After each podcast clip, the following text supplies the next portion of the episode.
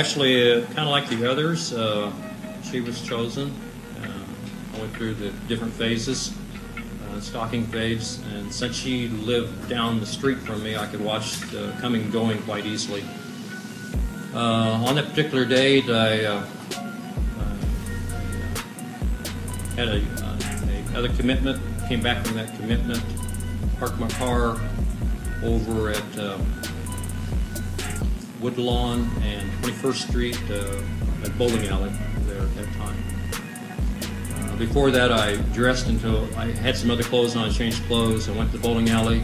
Uh, went in there. Uh, the precincts of bowling. Called a taxi. Had a taxi take me out to Park City. Uh, had my kit with me as a bowling bag. All right, that was Park City in Sedgwick County, Yes, sir. Kansas. Uh-huh. All right, you had the taxi take you to Park City. What happened then? Uh, there, I asked. I, I uh, pretended that I was a little uh, drunk. I just took. I just took some beer and forced it around my mouth, and the guy could probably smell the alcohol on me. I asked, told him to let me out so I could get some fresh air, and I walked from where the taxi let me off over to her house. All right, where does she live? Uh, 62, 42, 54, 62, 54, 62, 54, What North? Independence. All right, when you walked over there, what happened next? Well, as before, I was going to have uh, sexual fantasies, so I brought my kit kit, uh, and uh, lo and behold, her car was there. I thought, gee, she's not supposed to be home. So I very carefully snuck into the house, kind of like a cat burglar, and after checking the house, she wasn't there. So about that time, the doors rattled, so I went, went back to one of the bedrooms and hid back there in one of the bedrooms. Uh, she came in with a male visitor. They were there for maybe an hour or so. He left. I waited till wee hours in the morning, uh, and then proceeded to uh, sneak into her bedroom and uh, flip the lights on. What looked like, or I think the bathroom lights. I just I didn't want to flip her lights on, and, she screamed, and uh, I jumped on the bed and strangled her manually. All right, now, were you wearing any kind of disguise or mask at this time? No, no. You indicated this woman lived down the street from you. Did she know you? Uh, casually, we'd uh, walk by and wave. Uh, she she liked to work in her yard as well as I like to work. It's just a neighborly type thing. It wasn't anything personal. Mean, just a neighbor. All right, so she was in her bed when you turned on the lights in the bathroom? Yeah, the bathroom. Yeah, the, so I could get some light in there. What did you do then? No, I manually strangled her when she started to scream. So you used your hands? Yes, sir. And you strangled her? Did she die? Yes. All right, what did you do then? Uh, after that, uh, since I was in the uh, sexual fantasy, I uh, went ahead and uh, stripped her, and uh, probably went ahead and uh, I'm not sure if I tied her up at that point in time. But anyway, uh, she was nude. I put her on a blanket, uh, went through her purse, some personal items in the house, figured out how I was going to get her out of there. Eventually, uh, moved her to the trunk of the car. Took the car over to uh, Christ Lutheran Church. Uh, this is with the older church, and uh, I took some pictures of her. All right, you took some photographs of her. What kind of camera did you use? Uh, Polaroid. Did you keep those photographs? Yes, the police probably have them. All right, what happened then? Uh, that was it. I went uh, took. Uh, she went through. I tied it. She was already dead, so I took uh, pictures of her in different forms of bondage, and that's probably what got me in trouble with the bondage thing. So anyway, that's the, probably the, the main thing. But anyway, after that, I uh, moved her back out to the car, and then uh, we went east on 53rd. All right, what occurred then? Sir? What happened then? Oh, uh, trying to find a place to hide her, hide the body. Did you find a place? Yes, yes, I did. Where? Uh, couldn't tell you without looking at a map, but it was on 53rd, uh, between Greenwich, maybe. Maybe what's what's the other one between Green- Greenwich? Webb. Between I think between Webb and Webb and Greenwich, I found a uh, ditch, a low place on the north side of the road, and hit her there. All right, you say you hit her there. Well, there was some there was some trees, some brush, and I laid that over the top of her body. All right, so you removed the body from the car, put her in the ditch, and then laid some, some brush over the body. Yes, sir. All right, this is it, the last episode of season two. I am Sherry, the host of Outline of a Murder, a true crime podcast that is very smart. Wouldn't you agree, Mom? I do. Because we go into the why behind the crime. And we always finish off every season with the scariest, uh, because really there was, wasn't much you could do as far as this killer, which we'll get into part two. However, I first must introduce Mom. Hello.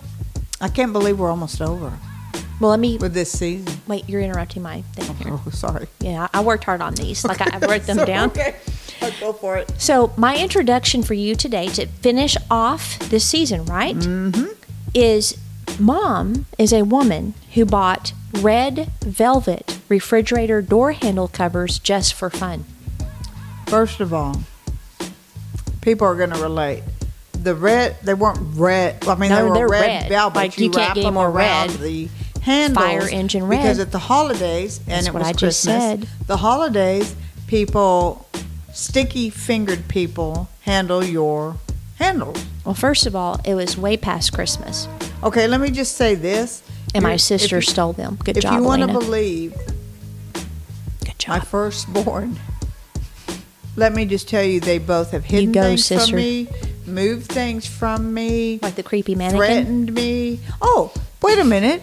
Just now, I went to use the ladies' room, and guess what? It was in there? A doll, a four-foot doll.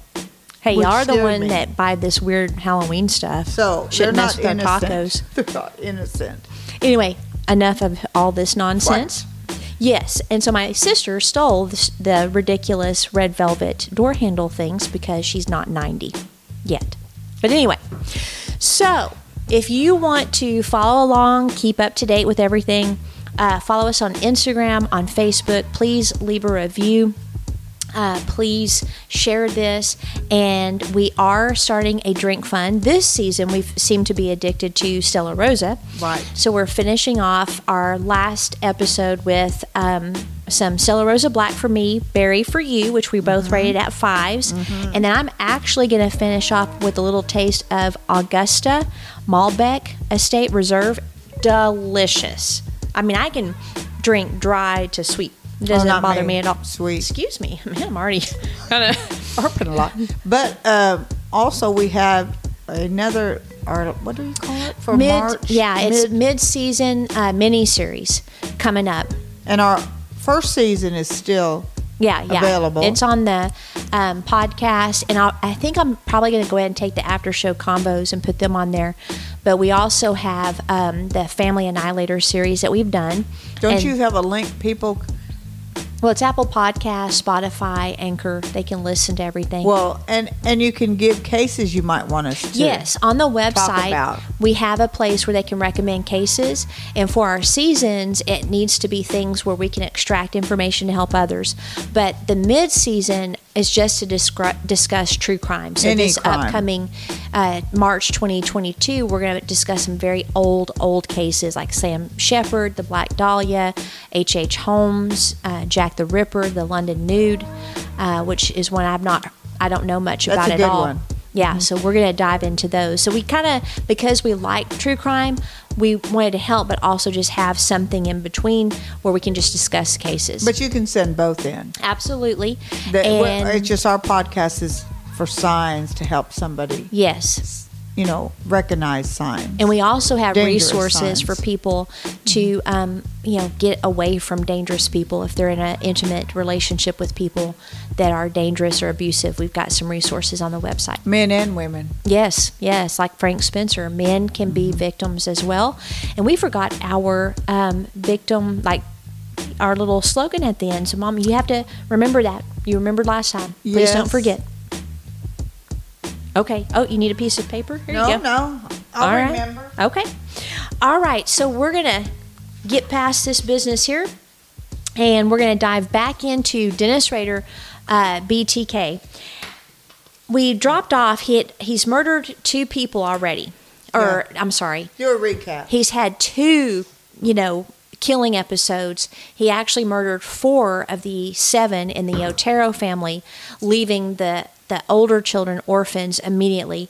And then he also killed Kathryn Bright and then attempted to kill her uh, brother Kevin, but he survived. But both both times, both cases, he was surprised. Yes. He didn't do his homework. Yes, he got surprised with. He thought when he went to the Otero house, he was just going to find Julie there, and it was eight a.m. So I could see that he would think that everybody's at school, At the school. husband's going to be at work, and then he didn't expect Kevin to be at Kathryn's house that day either. Which he waited for her inside. He did. He did. And Kevin was very, very smart in that he didn't try to fight him off a third time. Instead, he ran from the house, got help. But unfortunately, was- Kathryn died. He was shot twice. Yeah, and one in the survived. head. Yeah, he did. It was amazing. They have a sketch of him, and it looks nothing, like him no, at all. nothing. And I'm sure when he saw that, he knew that he wasn't going to be caught either because it's not even close. So if you look at the pictures and you see it and think, well, this doesn't look. It's not. It doesn't. It Yeah, looks and we'll have all of that on and our it is this website. case. Yeah, yeah, Yeah. And again, from the part one, I mean, he, he looked like the typical dad. I mean, he looked like the whole thing looked like a Leave It to Beaver type of family situation. That's a, like a black and white show, by the way, back in the day. I think even I was too old when it like it came out when you were, you know, younger. Careful. yeah, and he was a leader, Mm-hmm. Boy Scouts. He was a what is it, vice president Mm-hmm. or president Lutheran of the congregation. Yeah, Yeah.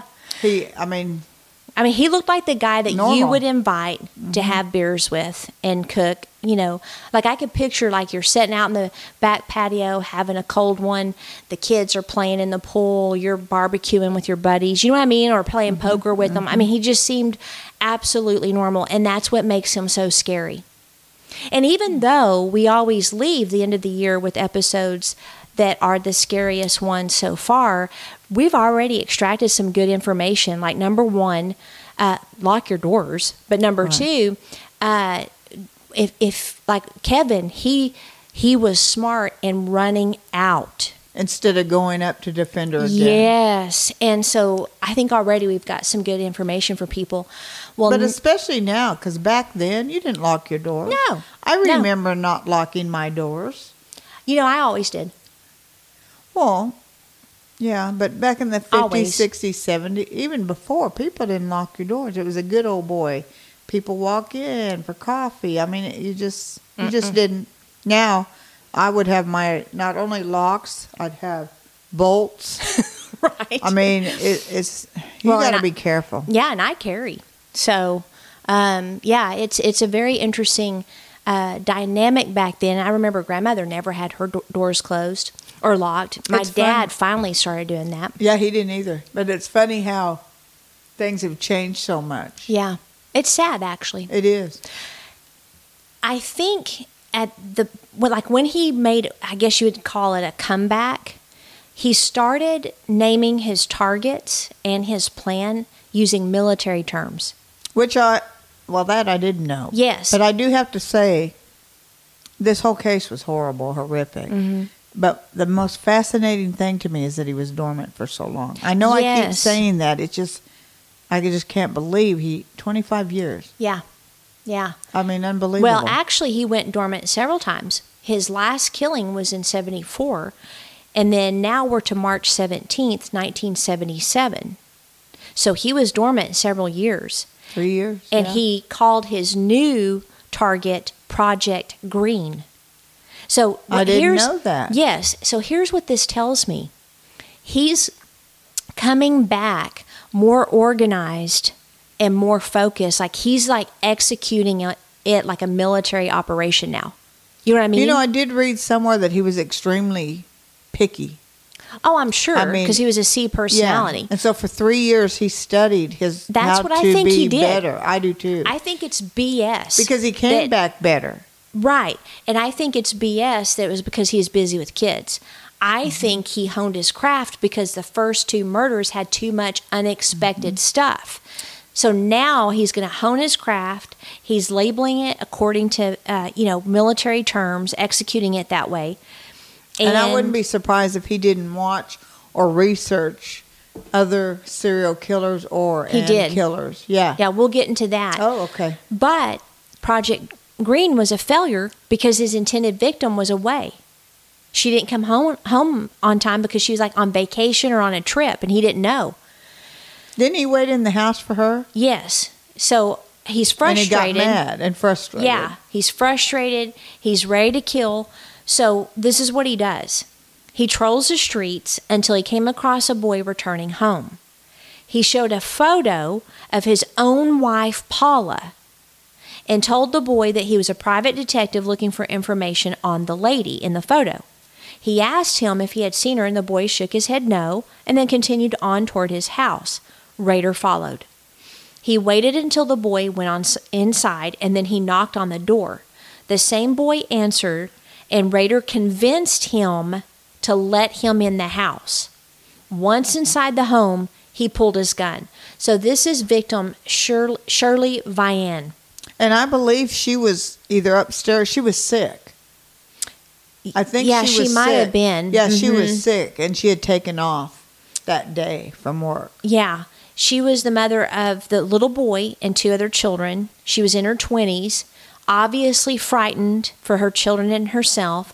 And uh, that's her right there. And uh, it seems that he changed his story this time. Remember, before he would say he wants food and money Yep. and a car, which is merely to get you to relax so he can tie you up. So don't believe criminals. And this was his first one after three years. Yes. Yes. So this time he said that he had a sexual dysfunction and that the only way to achieve gratification was if he could tie her up. Shirley thinks that if she complies, again, it's a lie, he'll simply tie her up and leave her and the children alive. She helps Rader put her three children, ages four, six, and eight, in the bathroom with some toys and a blanket. That's what I was talking about. And he blocked the door. He blocked the door because they couldn't lock it. So actually, the kids saw what happened to her. But he, but if they wouldn't have kept banging, he said, um, he might have let them. Just he might have just left. If the if the kids hadn't, They were making too much noise. That's why he let them out of the bathroom. Eventually, huh? I didn't hear that.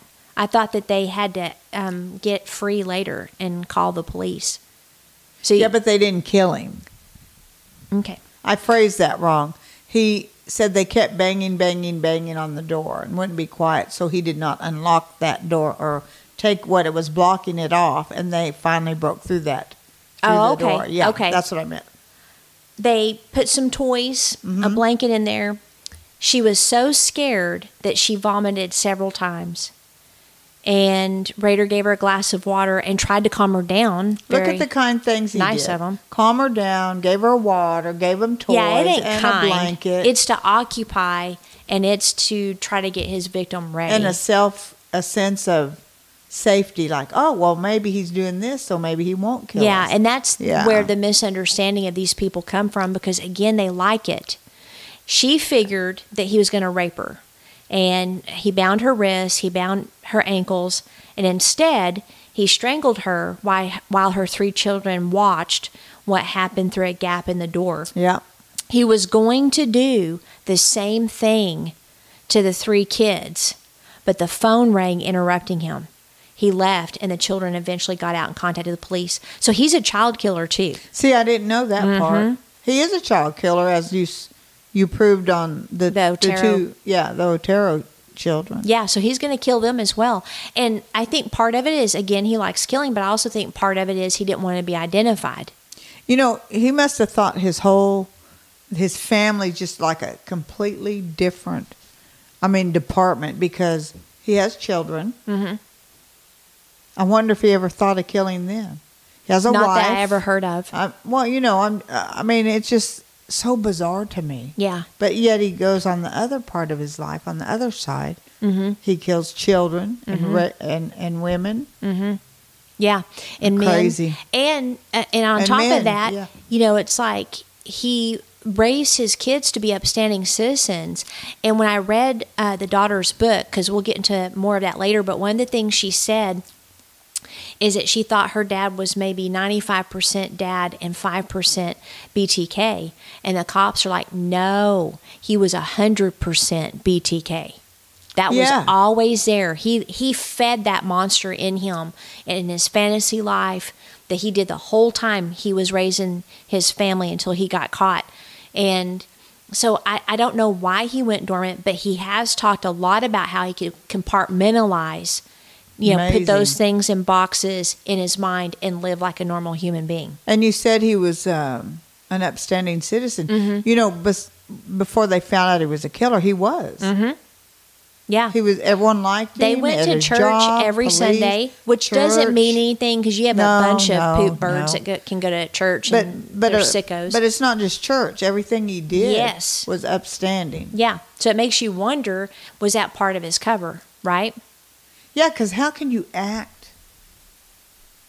Either you're an excellent actor, or you you are in your mind. You to you are an upstanding citizen. You know, So I think he. wouldn't I think he was because Yeah. what was interesting is when you read read his letters to his daughter.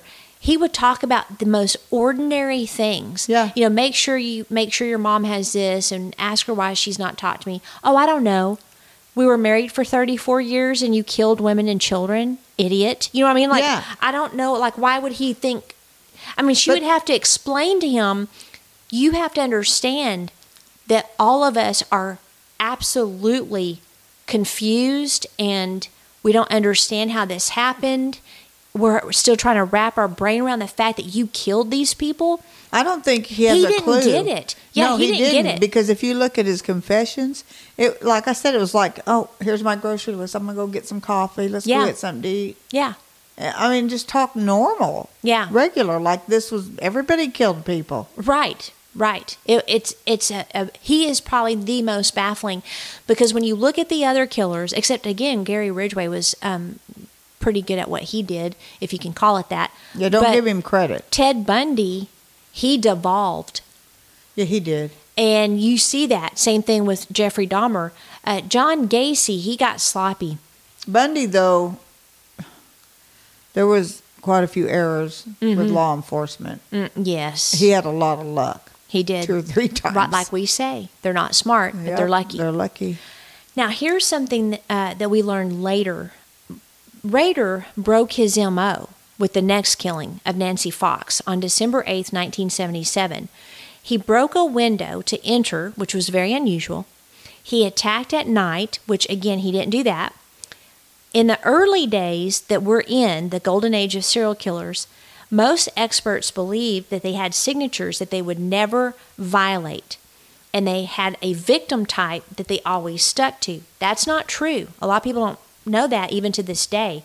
Since then, we've learned that they will improvise, compromise, and they will kill when opportunity presents itself because, again, they like it. Now, I do think that they have a type, some of them, that they would like to stay close to, but there anyone is a potential victim for a serial killer. Yeah, you see some that are mainly blonde Mm-hmm. in some of these serial killers, but then every now and then you'll see brunette with the blonde. Eh, so well, it is opportunity. and different sometimes. ages. Ages, yeah. But when you look at this list, I could see how they would have a really rough time pinning all these murders on one because you've They're got young, you've got older, you've got Hispanic, you've got white, you've got blonde, you've got old, you've got short hair, you've got long hair. I mean, there's I if you Mm-hmm. go by the typical serial killer, they have a type, et cetera, et cetera. You would have no idea. Had he not tied him how he did and they knew it was him, well, BTK, you would have never pieced that together. Right. Yeah, I mean, you probably would have, the authorities maybe, but looking at it, you wouldn't Right. because they're so different. Nancy Fox was 25 years old, and unbeknownst to her, Rader had been surveilling her for months. He had discovered her name by opening her mailbox and looking at her mail, and then he went into the jewelry store where she worked while she was at work. Do you think he went in the mailbox to see if she was alone? I don't know. He just married? said that he went in there to get her name. I don't know. Oh, just to get her name? Okay. and it seems like he was really obsessed with her and she's a pretty woman um, when he broke into her house he shared the same sexual dysfunction story that he did with shirley vian But then again, he had three years to craft his. well and this is just a few months after killing shirley um, so he shares the same story She prepared herself to be bound and raped, even sharing a cigarette with Rader before. He handcuffed her, laid her down on the bed, and strangled her with a nylon stocking. He masturbated after killing her. Because remember, it's not about the sex, No, it's the uh-uh. torture, the suffering, the terror. That he loved. He then took her driver's license as a memento, and then he called the police from a payphone to report the homicide, which we're going to listen to. He bought. He had quite a few uh, driver's license in that little box of tricks they showed later. He did, and I've got one of the um, pictures. This is uh, one of the letters that he sent to the Wichita Eagle, but let's see. Um, where is that? I don't know why they all didn't open. I saw it earlier. Oh, and this is a sketch of the Otero family home that I was looking for earlier. That's funny. there Uh, it is. here it right is. There. So this is actually this is not for Nancy Fox. It's uh, Wegerle, but he would Oh. do that. He would take the the driver's license, and so they found this in his stash uh, when they arrested him. That's just so such an impulse. I just don't think they can ever get a, rid of their souvenirs. Yeah, because they use them to Yeah. relive it. Again, it's sick. That, but that's what they do. Uh, but let me get real quick the uh, nine one one call. Did you have something? Yeah, that was the interview sh- Susan and I want. Yeah, with the daughter. Yeah, we'll play some of that as we get on in here. And he has a very distinct way of um, talking, a very distinct, like very clipped, businesslike. And the daughter said later she recognized that as her dad because he would do that. You mean on that call? Yes. Yeah, but at the time, You will find a homicide at Suite 43 South Pershing, Nancy Fox. I'm sorry, sir, I can't understand you. What is the address? 843 South Pershing. That's correct. Okay, so it was really, oops, it was really hard to hear. right? But the way he said ho- homicide, he said ho- homicide. So let me play it one more time after the clock stops doing Right. its thing. You know, we're sitting around a kitchen table discussing true crime. I don't think she knew at the time. I think No. she realized after. Oh, it does sound like my dad. I don't even know if she even heard the 911 Yeah, I call was going to before. say she did, but the wife caught it and said, "Oh, that sounds like you." Really? I didn't Yeah, find that. yeah. Yeah. Okay. All right. So let me play it one more time because it's really hard to understand.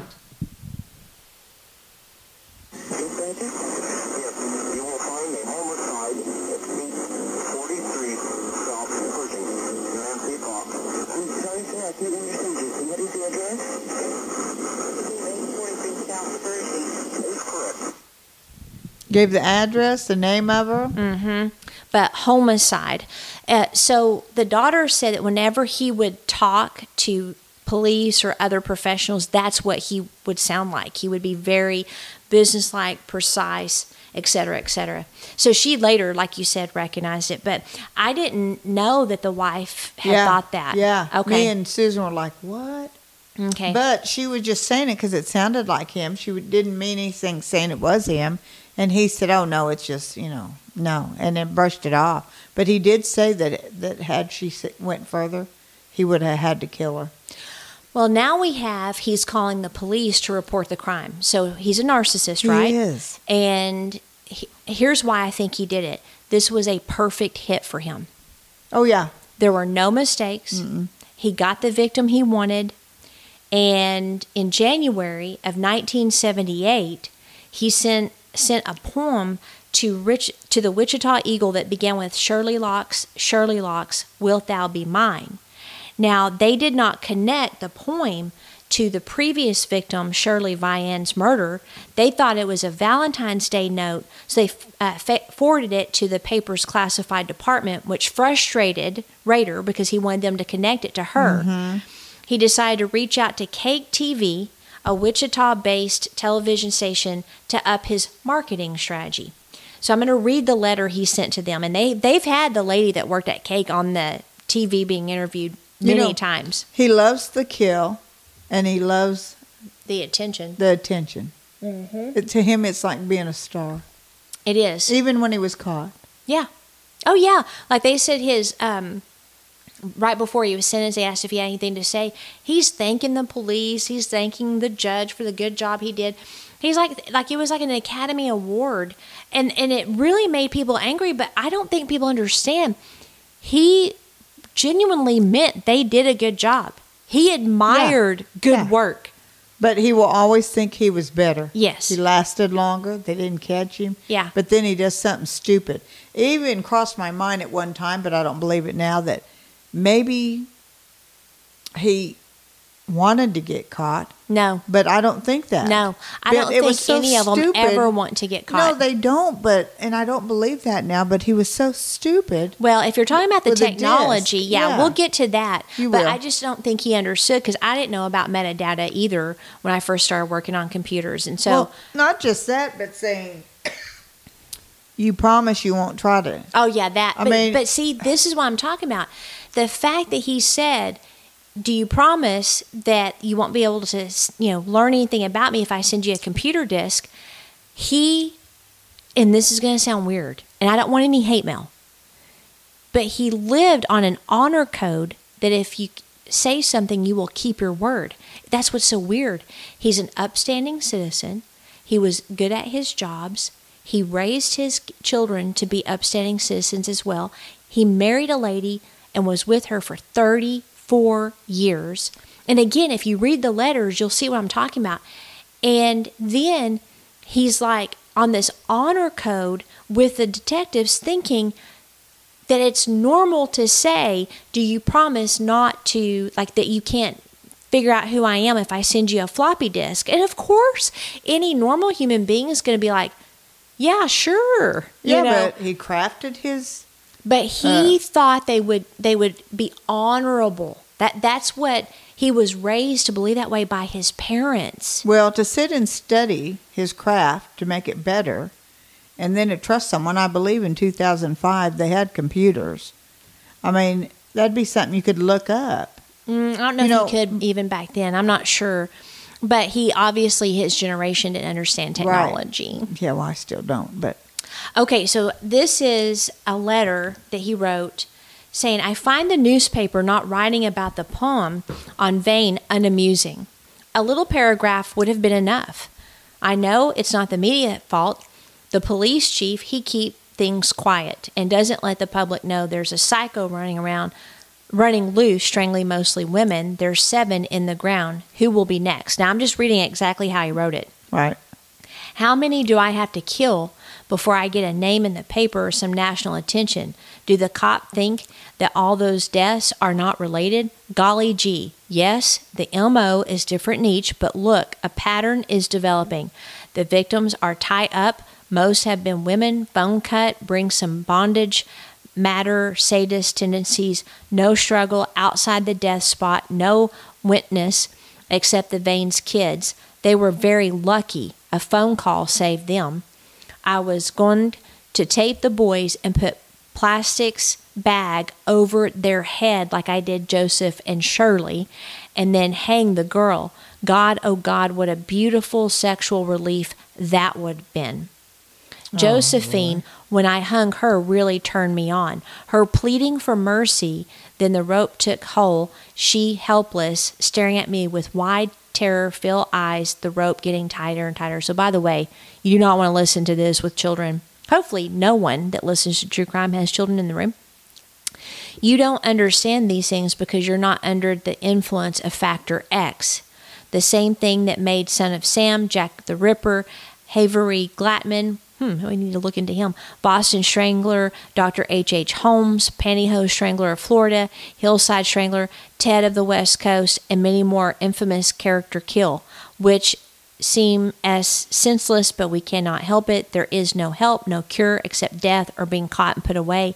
It a terrible nightmare, but you see, I don't lose any sleep over it. After a thing like Fox, I come home and go about life like anyone else, and I will be like that until the urge hit me again. It not continuous, and I don't have a lot of time. It take time to set A kill, one mistake, and it all over. Since I about blew it on the phone, handwriting is out, letter guide is too long, and typewriter can be traced too. My short poem of death and maybe a drawing. Later on, real picture and maybe a tape of the sound will come your way. How will you know me? Before a murder or murders, you will receive a copy of the initials BTK. You keep that copy, the original will show up someday on Guess Who. May you not be the unluck one. P.S. How about some name for me? It's time. Seven down and many more to go. I like the following. How about you? The BTK Strangler, Wichita Strangler, Poetic Strangler, the Bond Age Strangler, or Psycho, the Wichita Hangman, the Wichita Executioner, the Garrett Fa- Fathom, the Asphyxiator, BTK. Sicko. Yeah. And he settled on BTK and he would draw. I'm sure you've seen the pictures where he'd draw the B and it looked like breasts. Right. At this point, the police chief, Richard LaMunyon, reveals in a news conference for the first time the presence of a killer in the area, area and that he would possibly kill again. He wrote more, even though he sucked at it. He wrote one time, When this monster enter my brain, I will never know, but it here to stay. Society can be thankful that there are ways for people like me to relieve myself at time by daydreams of some victim being tortured and being mine. It's a big, complicated game, my friend, of the monster play, putting victims number down, follow them, checking up on them, waiting in the dark, waiting, waiting. Maybe you can stop him. I can't. He's already chosen his next victim. He signed it yours truly, guiltily, adding that his code name would be BTK for bind, torture, and kill. Wow. So we've got pictures, like that's the envelope. And notice he put Bill Thomas Killman. Yeah, BTK. Yeah. And uh, here's a picture of the rope that bound the Oteros, and it was a Venetian blind cord that he used. And we've already seen the sketch. And then this is a post. Actually, I think that's the, yeah, this is a postcard. He started sending postcards to uh, KAKE TV. Uh, and again, you know, here's some of his lettering, his letters, but you can see like even his spelling is just off. I couldn't even read that. I had to get the ones that were already typed up because they were too difficult to uh, make out. But yeah, he's he's a a poop bird, that's for sure. Definitely. Another potential victim. I went through those different phases, uh, locked in on her, as I would call it, and uh, decided that I would try that date. I used a ruse as a uh, telephone repairman to get in their house. Uh, drove there in my own personal car uh, around lunchtime, during lunch hour, or approximately that time. It was earlier in the morning that, and uh, but my I actually went somewhere else and changed uh, changed my clothes, what I what I call my uh, hit clothes, and Hit uh, clothes? hit clothes. Uh, basically different, you know, things that I need to get rid of later. Not not the same kind of clothes that I had on. I I don't know what other better word to use it. Uh, crime clothes or hit clothes. I just call them hit clothes. Uh, anyway, I walked from my car as a telephone uh, repairman. As I walked there, I donned the telephone helmet. I had a briefcase. Went to one other address just to kind of size up the house. I'd walked by it a couple times, but I wanted to check it a little bit more. Uh, as I approached it, I could hear a piano sound. And uh, went to this other door, knocked on them, and told them I was, they, we were recently working on telephone repairs in the area. And, and went to her, went to her and knocked on the door and asked her if I could come check her telephone lines inside. Did she allow you in? Yes, she did. What happened then? Uh, went over and uh, found out where the telephone was. Uh, simulated that I was checking the uh, telephone. I had a make-believe instrument, and uh, after she was looking away, I, I drew a pistol at her and asked her if she'd go back to the bedroom with me. Is this the same 357 Magnum you used? No, this this was a different one. different pistol. Or you asked her to go back to the bedroom with you after drawing a pistol on her. Yes, sir. What happened then? Uh, I told her we went back to the bedroom. I told her I was going to have to tie her up. Uh, she was very upset, and I think we I used some material that was in, uh, and that, that's another thing. I'm not sure, but I, I think I used the material that they had in their bedroom. And after I tied her hands, uh, she broke that, and we started fighting. And we fought quite a bit back and forth. All right, she was physically fighting you. Oh, yeah. Yes, sir. hmm What happened then? Uh, finally got the hand on her and got a, uh, a nylon sock and started strangling. She wrapped the stocking around her neck. Yes. What happened then? Uh, I I finally gained uh, gained on her and, and, and put her down, and I thought she was dead, but apparently she wasn't. But uh, after after she was down and not moving anymore, I, I rearranged her clothes a little bit and took some quick photos. I think three of them, if I remember. And then uh, after that, I, there was a lot of commotion. Uh, she had mentioned something about her husband coming home.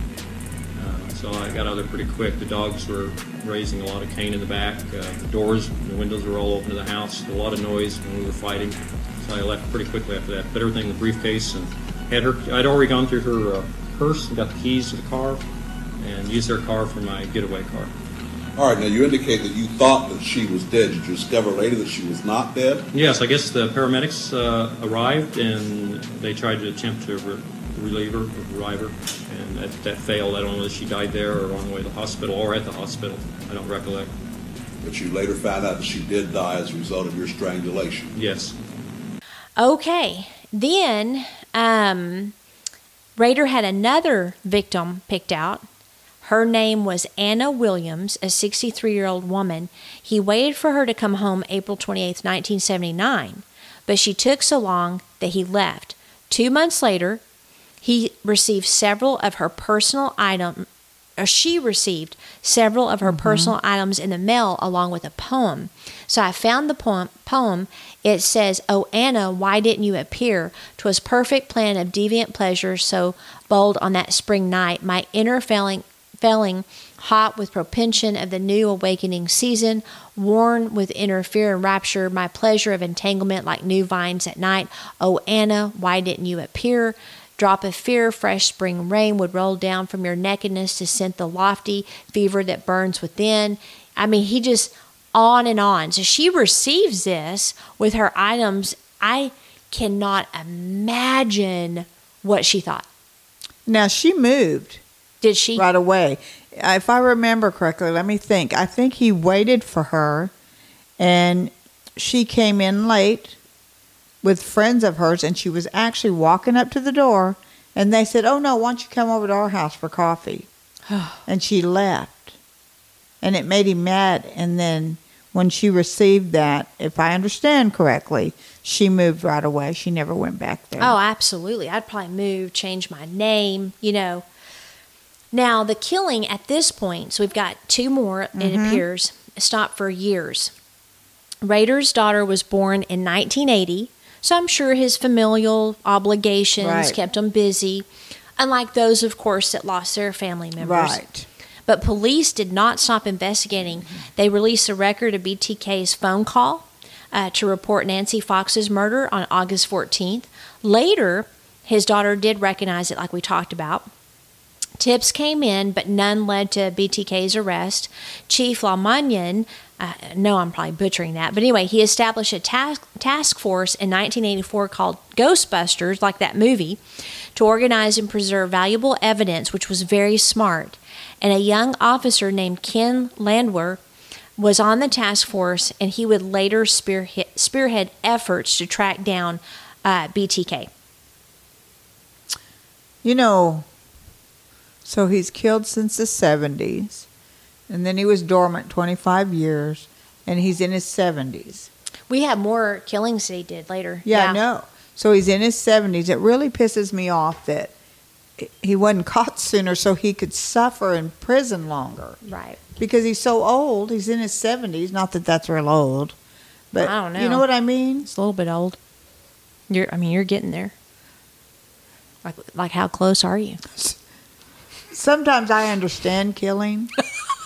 no, that's that's not a funny joke, but yeah, it's just you know when people do this and get away with it so long, you just want them to suffer for a long time. Yeah, it is frustrating that he was able to get away with it for so long. He's older and he's older, and you know, it just I don't know. Now he has another military name. Oh. This one's called Project Cookie. 53 year old Marine Hedge knew the Raders. She lived right down the street. They had exchanged hellos for years. On April 27th, 1985, and let me bring up the picture so you can see her. I thought she was so pretty too.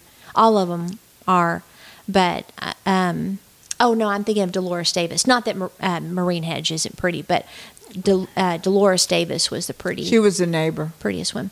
But uh, well, no, Marine Maureen Hedge is a, the neighbor, Oh. and um, she came home on April twenty seventh, nineteen eighty five, from an evening of dinner and bingo with her boyfriend. Her boyfriend, which I'm like, you go, girl. You know what I'm saying? her boyfriend came in. He visited some more with her until a little after midnight. Neither knew that BT, BTK had already broken in and he was waiting for her. Once Marine's friend left, uh, Rader emerged from the shadows and strangled her with pantyhose. The kill was especially exciting for him because he was killing in his own habitat, Yep. which is, they kind of stay close to it, but that, I mean, that's a neighbor. Now, did he?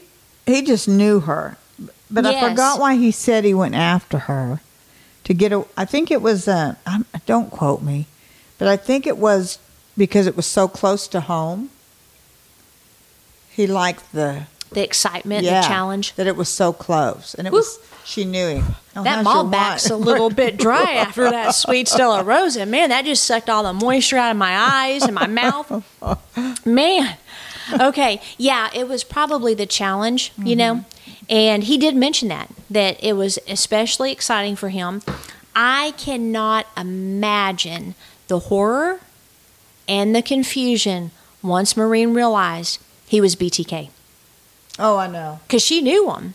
You I- know. I, wonder if you know what did. I wonder if he went to the funeral oh, that's a good question. because that would be. I could see that happening. I don't remember. That's really any a good information question. about and that. And I don't know if he. I mean, it's just a neighbor, and But maybe he neighbor. didn't. But yeah, but they talked back and forth. Hi, the mm-hmm. daughter knew him. The wife knew her. Yeah. Well, and he got carried away on this deal because he took her body to his own church.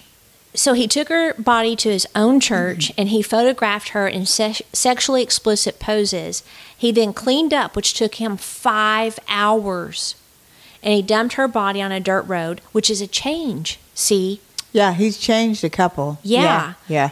and he hoped the change in MO would throw the police off, and she was found eight days later. A little, Yeah, but even if it threw the police off, his ego is so big, he would admit Right, it. I right. mean, he'd be fussy that they didn't tie it to yeah, him. right. Well, however, it is in his habitat, so he probably didn't want them to know. You know what yeah, I mean? but he wasn't even a suspect then. He was just a, True. church. Uh, I mean, you know, upstanding citizen. So that wouldn't have really mattered. A little over a year later, on September 16th, 1986, Rader dressed in a telephone repairman's uniform, complete with a company manual and fake ID. Now, personally, I've never seen a telephone repairman carrying a manual around. Well, it was back in the day, I'm sure. and he convinced Vicki Wegerle, and I showed you her uh, license, to uh, she was 28 to let him in. She's at home with her two-year-old son, and she's distracted. You know, she's Right. like, okay. And he pulls his gun out on her. She struggles, and she digs her nails into his skin, and I'm so glad she did. He tied her up with leather shoelaces. He strangled her with one of her own stockings. Then he rearranged her clothes and photographed her body. He then took her driver's license. Now, at this point, many believe that BTK has either died or he's in prison. Mm-hmm. And again, the belief was that serial killers can't stop killing. Right. The FBI, especially, thought I that. I thought that for years. I did too. I mean, and even cases Actually, they say they he was don't. the first one Yeah. that Oh, I was he? realized. Wait a minute, they can No. stop.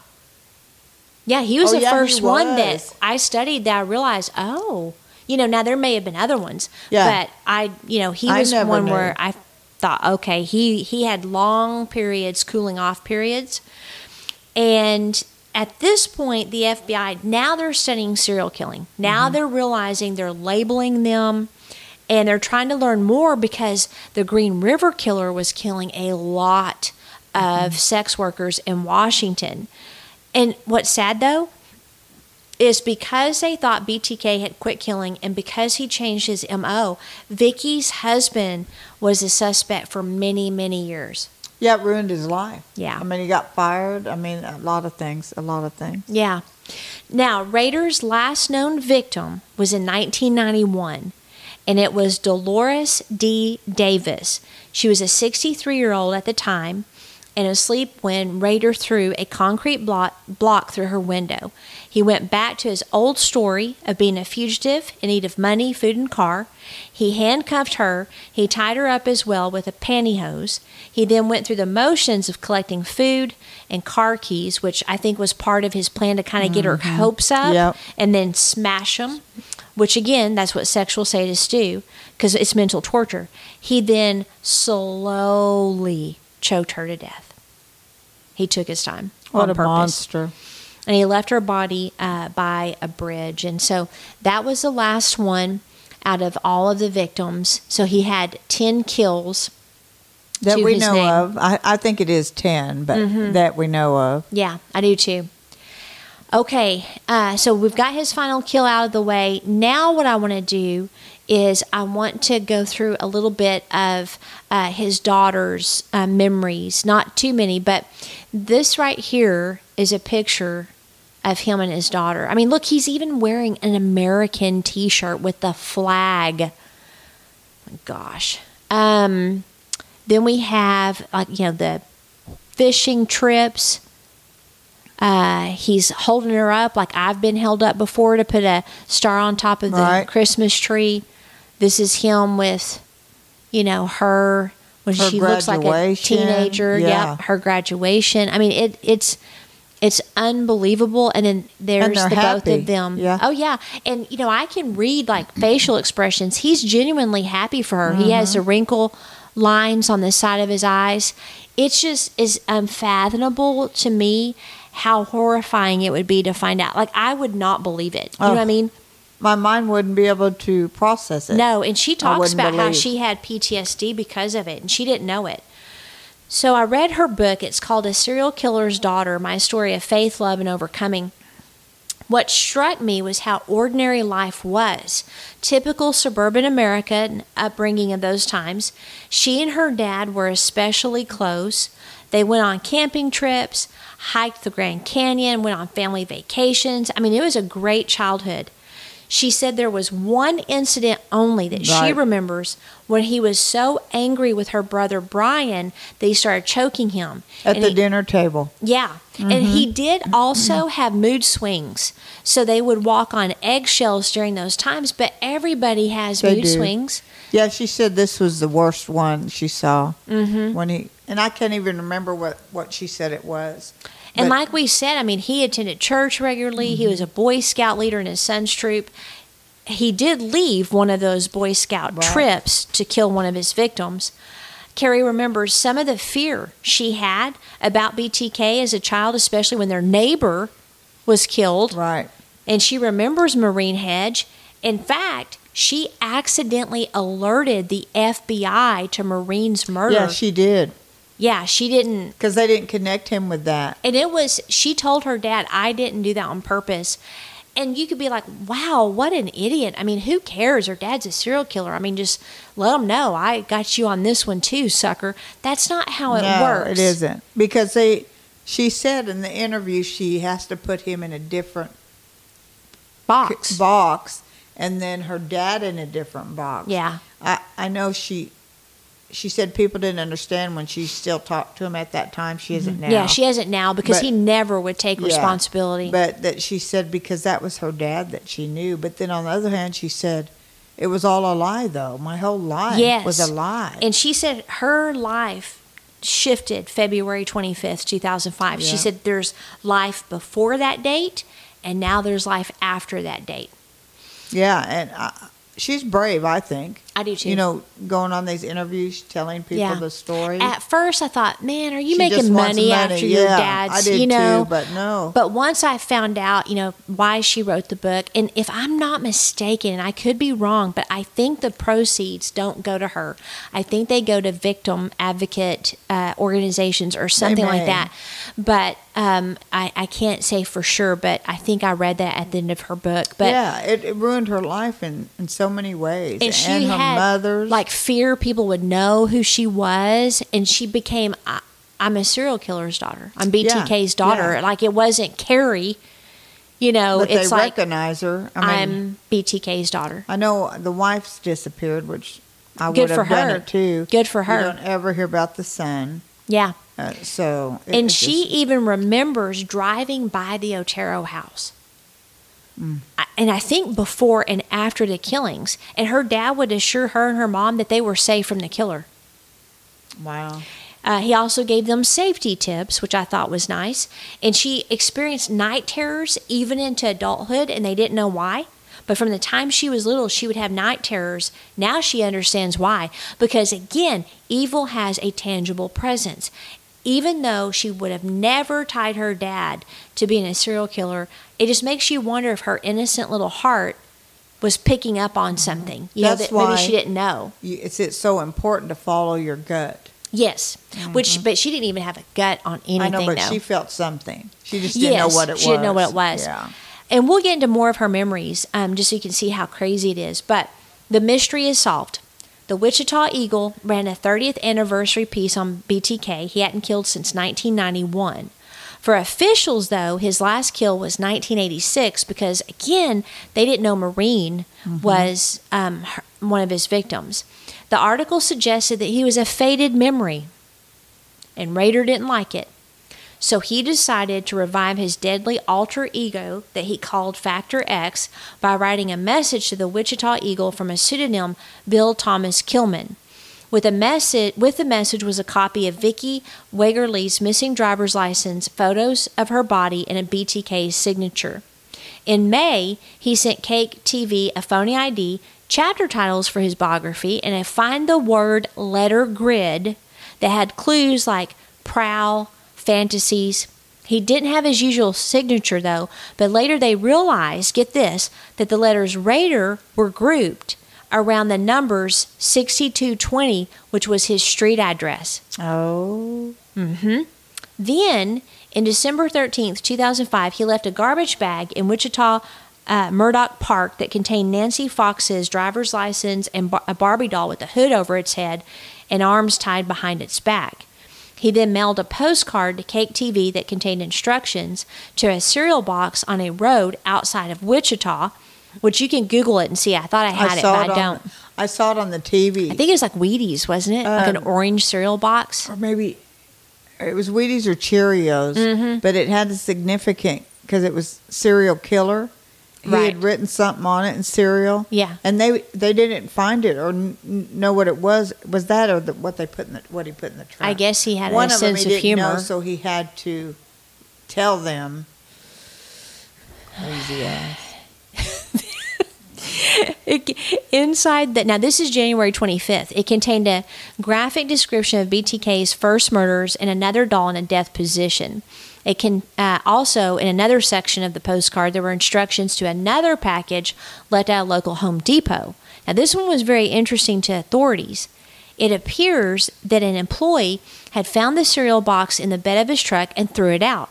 They searched the trash and they found a message from BTK asking drum roll. No, just kidding. Right. If he could communicate via a computer floppy disk without being traced. If so, they were told to run a newspaper ad with the message, Rex, it will be okay. Now, this is one of the weirdest aspects of the psychology of, like we talked about. Unbelievable. He was seriously offended that the police lied to him. I mean, Boy Scouts aren't supposed to lie, right? So I guess if you're a serial killer Boy Scout leader, that was like a violation of values and moral morals. So it's it's almost like he intertwined good core values with being evil. It's terrible. So these weren't the only messages. Many more were sent to terrorize the Wichita community. Detectives did run the ad on January 28th with the message Rex, it will be okay. What? like police don't lie. No, they never lie. No. Contact me, P.O. Box 1 uh, for reference number 67202. Six days later, Rader sent another postcard to KAKE letting detectives know he got the message. Little over two weeks later, on February 16th, a computer disk arrived and it was immediately given to Randy Stone, and he's called a cyber cop. So he looked in the metadata of the floppy disk and found the name Dennis and Christ Lutheran Church and Park City Library. They hopped on the internet. They discovered a Dennis Rader listed as president of Christian Lutheran Church. So now they got his name. They also got some DNA from some of the crime scenes, and I hope it was from Vicki's fingernails. I hope she played a part in him getting caught. Now they had to get Rader's DNA. What they decided to do is they found out that Kerri had had a pap smear when she was in college. They got the DNA, the uh, and the hospital gave it to him. Right. It matched. They had their killer. Rader was headed home from the office. By the way, he worked in the same building as the police to have lunch with his wife Paula because that's what they did. Is they had lunch every day together. He was pulled over by a line of police cars cars that had been trailing him. He confessed after he learned of all the DNA evidence. He also enjoyed, quote, bonding with law enforcement agents, but was, quote, plainly irritated that Landwehr, remember the young officer from Yep. the task force, lied to him about the computer disk. But the detective said, What? because I wanted to catch you. Mm-hmm. Tell him what they said, what he said about it, what his wife when he got caught about their lunch date. Can you call her and let her know? Yeah. I won't be making it. Wow. It, it's It- it, uh, is studying his psychology is very very He's all over the interesting. place. hmm I mean, all over the place. Hey, you're you're getting arrested for murder, but make sure my wife knows the consideration. Although he killed other people's wives and other people's daughters, yeah, it's unbelievable. He's bonding with the police. At first, Rader pled not guilty. yeah. His family begged him, please plead guilty for the victims and for us. In this case, is where I learned about what I call the silent or the hidden victims. Because I think we talked about this the first of the season where I'd be like, there is no way in HE double hockey sticks that these people didn't know that their dad was jacked in the head. There is no, no way. Well, this case proves there is a way. It proves that, and they are victims too. And not to diminish the death of a victim, their family will never see them again, right? No. They can talk to this poop bird. yeah, and he, uh, They're still victims. they are victims for the rest of their lives. Yes. And the next generation, Oh, yeah. even. Yeah. My grandfather was BTK. Can you imagine that? Oh my gosh. Yeah, he uh I saw the interrogation. They said after 30 hours, you know, his family wanted him to Yes. to turn him but the officer said, "Well, we have this. We have this for you." And he goes, "Well, I guess you caught me." Yep. I mean, like it's, "Hey, I got to buy a loaf of bread. I'll be back." Yeah. It's so- unbelievable. Crazy. It is. Uh, he will go down in history, so he got what he wanted. Yeah, he sure did. On June 27, 2005, he pled guilty to 10 counts of first degree murder.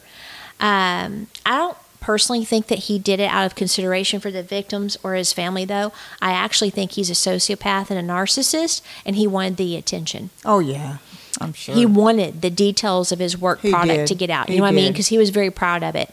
He was sentenced to 10 consecutive uh, life terms with a minimum of 175 years before any possibility of parole because when the crimes occurred, you could be paroled out for murder. Oh, so they, they wanted to make sure he was in there forever. Paula, his wife, was granted an emergency divorce, and she and her family got the family home ready to sell, but later it was demolished. Now, he, he was his worst enemy. He had an overwhelming need to uh, take credit. So I'm going to read just a couple of things from Hazelwood's book that I referenced earlier, and uh, I'm going to get to that page. So I don't know if you have anything that you want to. No, I just no. It's just disgusting. Yeah, that's for sure. Okay, so let me get to the. Hopefully, I'm in the right place. Okay, And you know, even in the family pictures, they all looked happy, normal. they did. It's weird. Just like they looked very normal in the Susan Powell family oh, pictures. And just to think everything that was going on. So, this is Out of Dark Dreams by Hazelwood, and it says perhaps the most frightening personality disorder is that of the psychopath. Professionally, the condition is known as an antisocial personality disorder. This term has replaced psychopath in the modern psy- psychiatric lexicon, just as psychopath once replaced sociopath, which I didn't know. I didn't either. In earlier times, people in this category were called morally insane or super evil or simply evil. Psychopaths do not feel remorse or shame, guilt, or appropriate fear. They do not learn from punishment. They are easily bored. They like excitement. They find it difficult to delay gratification no matter where their self interest may lie. In a classic, though not scientifically validated test of psychopathy, the subject is told he can have a quarter now or a $5 bill tomorrow. The psychopath always takes the quick two bits. Psychopaths are chronic liars even when they have no need or reason to lie. They have no understanding of or concern for the harm they cause others. I once asked a psychopath what he thought about love. Intellectually, I understand the concept, he said, but I have never experienced it. This man had raped and tortured more than 50 women across 12 states. Two of his victims, devout Christians, visited him in prison hoping to bring their attacker to Jesus. I asked him if he felt it was healthy for women to continue calling on him. He said probably not, but it sure is good for my ego. Wow. Yeah. I mean, that's that's crazy. You know, you and and this guy, BTK, no telling what other hidden things we don't know. exactly. Exactly. And then what I want to do is I want to read you some out of Kerri's book. And this is out of chapter uh, 1, noon, Friday, February 25th, 2005. On the day the world dropped out on me, I woke up late. I had pulled my dark brown hair back in a loose scrunchie, and at noon I was still in my mint green fleece pajamas. They'd been a gift from my parents on Christmas morning two months earlier when I was home in Kansas with my husband Darian. This was our second winter living in Michigan, and I'd taken the day off from substitute teaching. I'd been stay- staying home a lot because driving on snow and ice set me on edge. Friday, February 25th, 2005, had begun as just another cold day, with snow on the ground and in the air. About 12:30 p.m., I glanced out our picture window to see how much snow had fallen the night before. Not that anyone could tell by late February, it's just a heap of white upon white. I noticed a maroon car, slightly rusted and beat up, parked next to the green dumpster behind our apartment building. A man sat behind the steering wheel and seemed to be glancing up at our window on the second floor. My internal alarms buzzed stranger danger. I wasn't expecting Darren to be home until later for lunch, if at all. As it neared one o'clock, I looked again. The man was still there. All right, that does it. I'm calling Darian. Hey, when are you coming home from lunch? My voice was calm enough to fool him. Not sure. Want me to bring you something? Taco Bell? Nah. I paused. I'm calling because a strange, strange old beat up car is parked by the dumpster. A man is sitting in the car, and I swear he's looking out our window. I was beginning to sound a little panicky, but Darian was unfazed. Hmm, our window upstairs? Yeah, looking right at it. Well, that's not really possible, but if he's giving you the creeps or something, call the cops. Nah, well, maybe, yeah, if he doesn't leave soon. Okay, I'll be home in a while to eat if I can get away. Swamped here today. We said goodbye. I looked again, this time peering through the corner of the blinds like my dad might do. My dad repeatedly taught us to be fearful of strangers, not to open doors to people we didn't know, and to be extremely cautious. When I was younger, he worked in it as a security alarm installer. Wow. And I always figured that's where he picked up this bit of parano- paranoia. Still, nothing wrong with being smart, being safe, better than sorry. I peeked again. The car was still there. The man wasn't. Clank, clank, clank. What happened to the intercom? Intercom, a visitor buzzing to be let in. Someone must have propped the front door open again. Now my alarms were sounding full force. My heart was speeding. My skin was growing hot. I was sure the man in the car was now on the other side of the door, which only had a simple lock on it, no deadbolt. The house I grew up in had deadbolts, which were always locked, no matter the time of day. I'll pretend I'm not home. Clank, clank, clank. Okay, be brave. It's nothing. So I propped my wire rimmed glasses on my head and squinted through the peephole to see a man in his 50s wearing a dress shirt, tie, and glasses. I twisted my glasses in my hands and pick, put them back on my face. Hello, can I help you? I called from my side of the subpar door. Yes, I'm with the FBI. I need to speak to you. Me? The FBI? What about? I need to speak to you. Can you let me in? Um, I'm kind of in my pajamas and my bare feet. Dad always said, make them show you a badge, make them prove who they are. Not that anyone ever had approached my door with a bag badge, but I guess there was a first time. I opened the door a bit, putting my foot foot next to it. If he was FBI, he might or might not push his way in. Hard to say based on what I'd seen in the movies. He didn't look FBI. He looked like someone who might do my taxes. So, can I see your ID? Yes. He flipped open his badge and let me study it for a bit more softly. Can I come in? I need to talk to you. Sure, my husband will be home soon. He's on the way, you know, for lunch. That was another trick Dad taught me long ago. Tell the stranger in your house someone is on the way, even if it's not true. Okay, good. I need to talk to him too. Standing with this guy in my apartment's foyer, I decided he seemed all right. He wasn't even carrying a gun, just a yellow legal pad and pencil. So much for the movies. What do you need to talk to me about? You've got the right person, right? I think so. Are you Kerri Rawson, maiden name Rader, 26 years old? I nodded. Originally from Wichita, Kansas, your father is Dennis Rader? Yeah, that's me. My mind was scrambling. Why is this man here? What does he want? I turned to walk toward the kitchen, but the hallway was so narrow only one person could walk in at a time, and I didn't like him behind me. So I stopped and stepped back, allowing for him to go in front. My mind tried to find some reason for this man's visit. Nothing came up, and then I was scared. I focused instead on tiny details the cornflower blue dish towels with bright sunflowers hanging on my white on white kitchen, color brought from Kansas to Michigan 18 months before when Dad helped us move after the wedding, a chocolate bundt cake with powdered, powdered sugar icing sat on the counter I'd made it the night before. My keys and navy blue purse were next to my cookbooks. A red spiral bound Betty Crocker was propped up by a box of handwritten recipe cards, favorites from friends and family back home. Like she's, it's PTSD. Right, right. She's remembering every detail. The man from the FBI was now facing me, his back to the microwave. Have you heard of BTK? What? The room brightened, then narrowed, intensified. Um, you mean the guy they're looking for in Wichita in Kansas? Yes. I hit the panic button. Has something happened to my grandma? Has my grandma been murdered? Your grandma? No, she's fine. Well, grandma is frail. She keeps falling. My folks have to help a lot. She's been in the hospital this week. BTK murders women. No, it's your dad. What is my dad? He's been arrested. My dad has been what? Arrested. Your dad is wanted as BTK, wanted for murders in Kansas. My dad is what? BTK, wanted, arrested. Can we sit down? I need to ask you some questions. My mom, is my mom, Paula, okay? Has my mom been murdered by my dad? No, she's all right, safe. She's being picked up right now for questioning. Who? Who's picking her up? The police are questioning her. She's okay. My bro- brother Brian, is he okay? He's stationed uh, with the United States Navy. Yes, we're notifying him now. Who is? The FBI. I need to question you. It's important. When did you say your husband will be home? The room was spinning.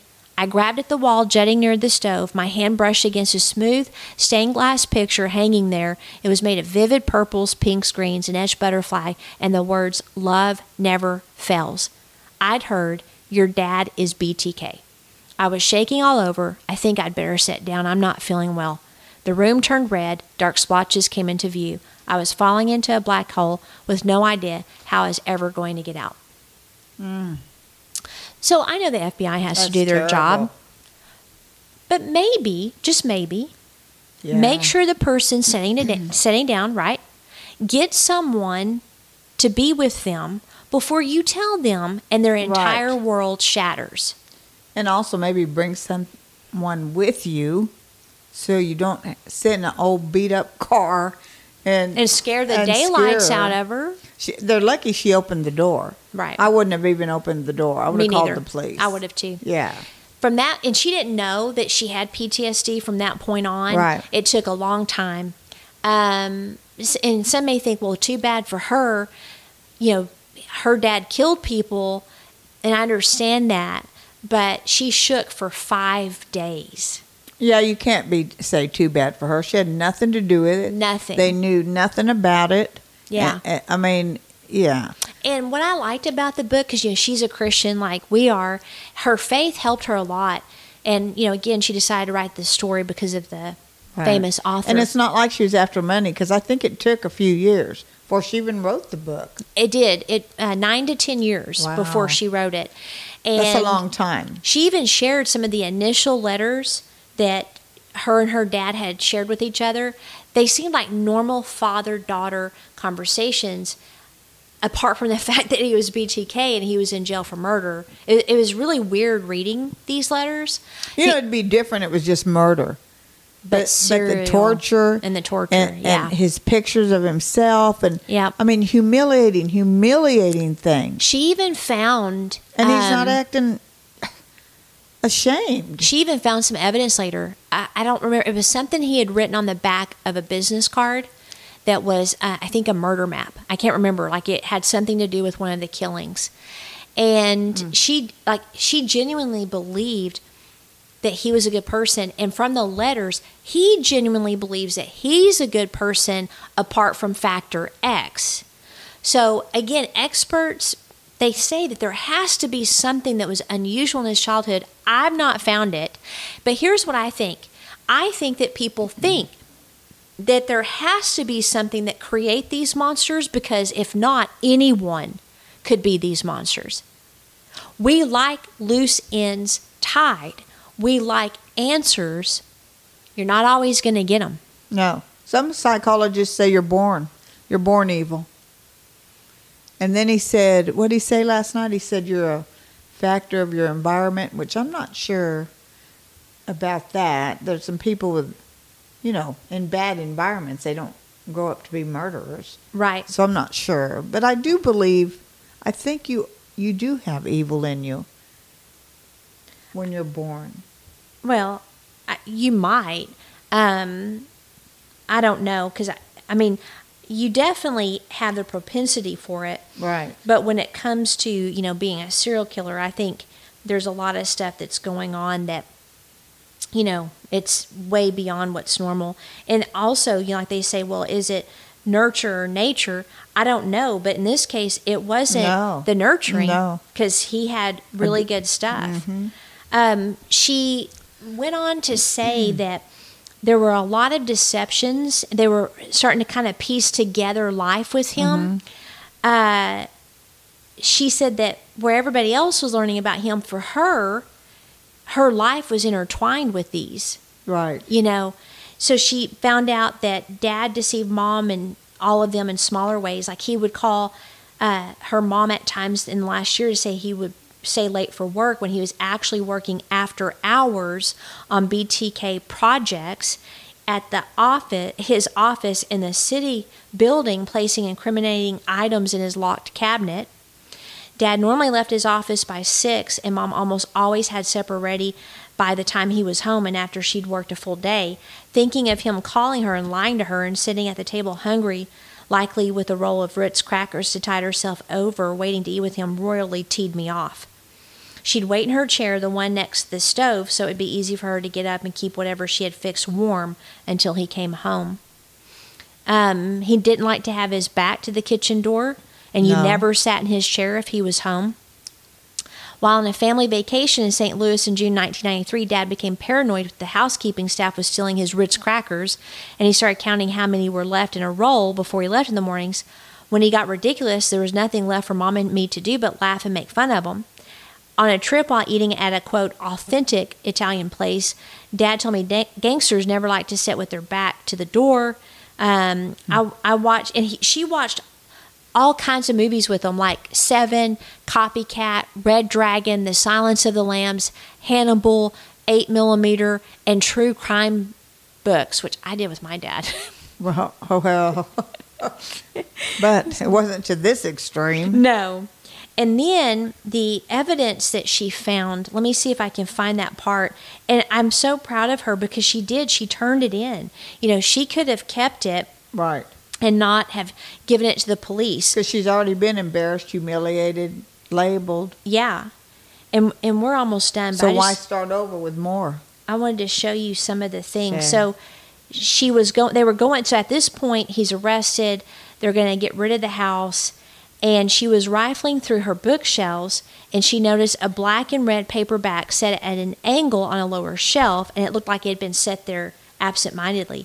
So she thought of her dad, she picked it up, turned it over and sure enough it was true crime.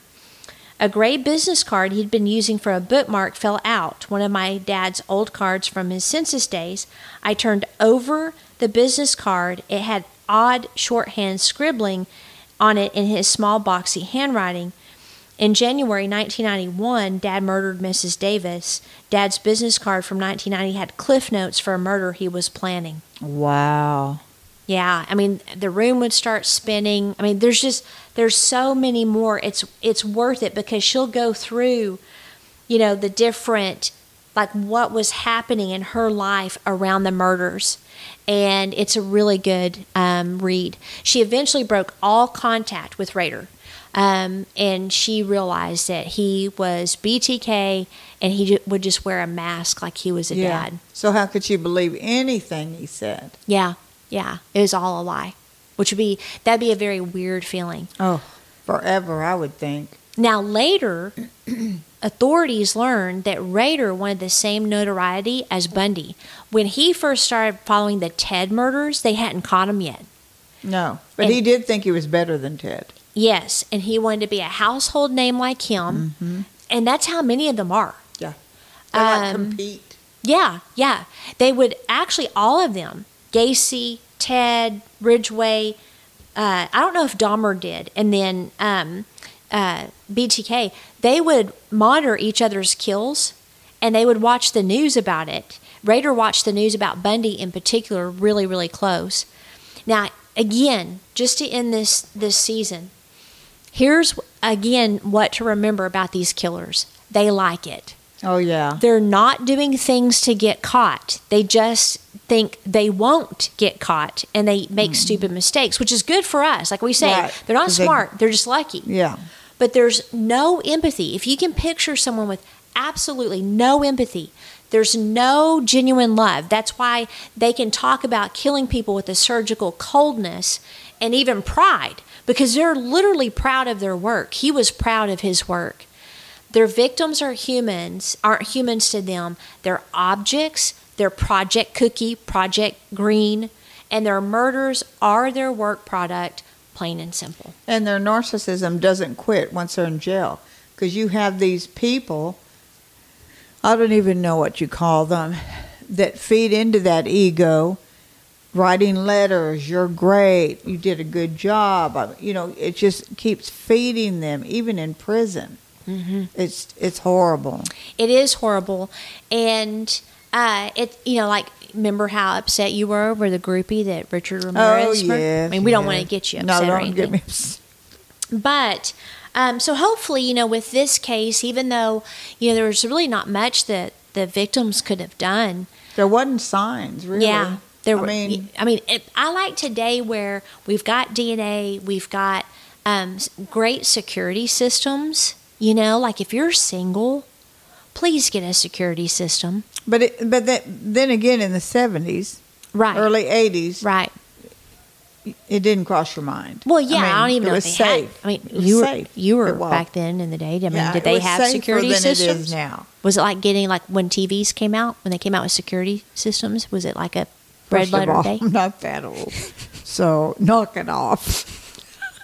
So, what do you think about like what are your final thoughts as far as BTK or uh, this season? I just think, especially this case, people, the family, BTK's family, Mm-hmm. the others have suffered all these years and will probably to their death. Yeah. Next generations. Yeah. But these people suffered too. yes. The wife can't show her face. She, No. Her identity's not known. Yeah. You know, it's just, and the kids, Yeah. and they're going to have kids. Well, she has some, but what's your last name? Well, my grandfather. Yeah. It was Rader. I mean, And I, mean, I wonder if maybe they'll even make up stories, you know, where they don't even have to say who their grandfather they was. They will because their face, well, her face is everywhere. Well, the dad's face. I think that would be unfair too, because you know if you're a kid or a grandkid of a serial killer, and then you start googling and figuring out, wow, wow, I'm related to this guy. that that would hurt. that them. would be very hurtful. Sort, yeah, I mean, that, that, psychologically even. But kids are cruel yeah, they are. these days. Well, share um, this podcast. Again, we have resources for people on our website. And leave a review. Uh, recommend some good wines. We have a, a wine fund, a drink fund. Uh, hopefully, next season we'll have different drinks we can try. I mean, we pretty much like we have been the best advertisement for Stella Rosa. Right. It I didn't realize good. that they I were all either. Stella Rosa. Because we were going to have like different coffees Right. and things like that, but our third sidekick Which couldn't I do it this drink season. coffee. Weirdo. I guess I wouldn't be in that that. Uh, Strange. Are you sure you're not a serial killer or something since you don't like coffee? Yeah, no. All right. So, what's our our slogan? I have it. Be Okay. smart, be rude, and don't, Don't be, a victim. particular day, I had some commitments. I left those, uh, went to one place, changed my clothes, went to another place, uh, parked my car, finally made arrangements on my hit kit, my clothes, and then walked to that residence. Uh, after spending some time at that residence, uh, it was very cold at night. Uh, had reservations about going in. I, I had cased the place before, and I really couldn't figure out how to get in. And she was in the house, so I finally just uh, selected a, a uh, concrete block and threw it through the plate glass window on the east and came on in. Where is this residence located?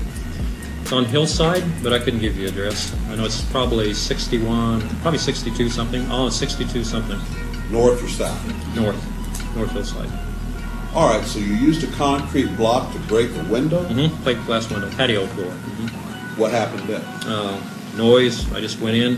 Uh, she came out of the bedroom and thought that a car had hit her house, and I told her that I was. Uh, I used the, the ruse of uh, being wanted.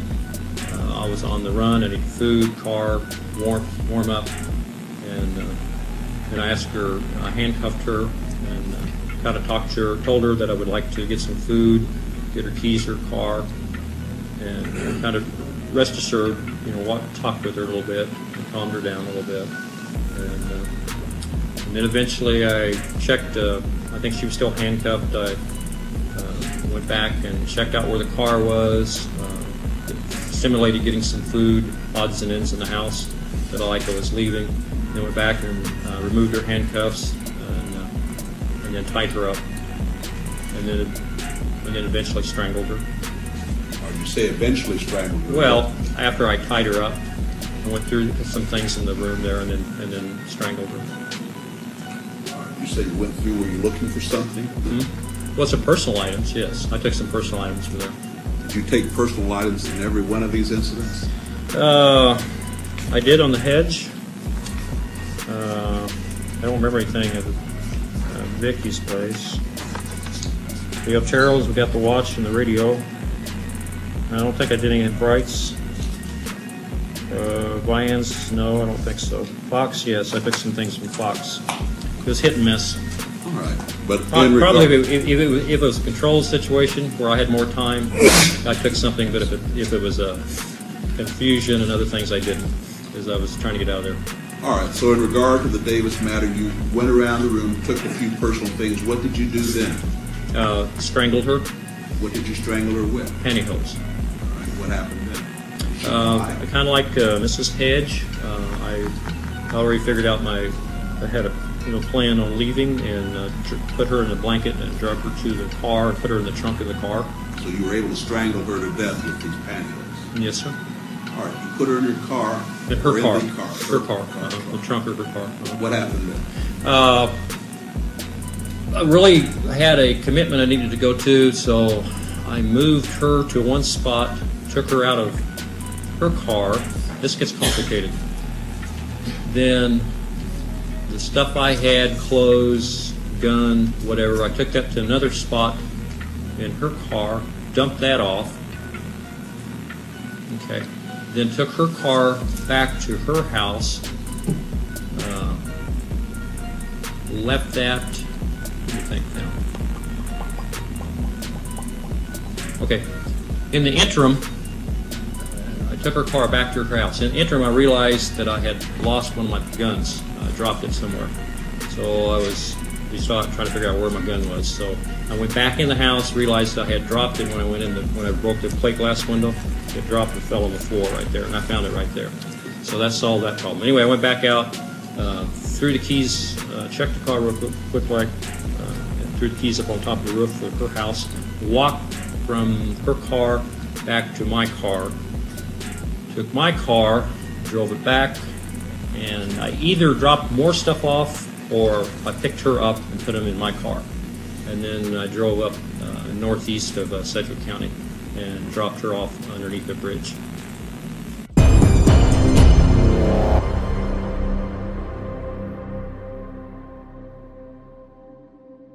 Outline of a Murder is a Mr. Joseph production. What do you think, Joseph?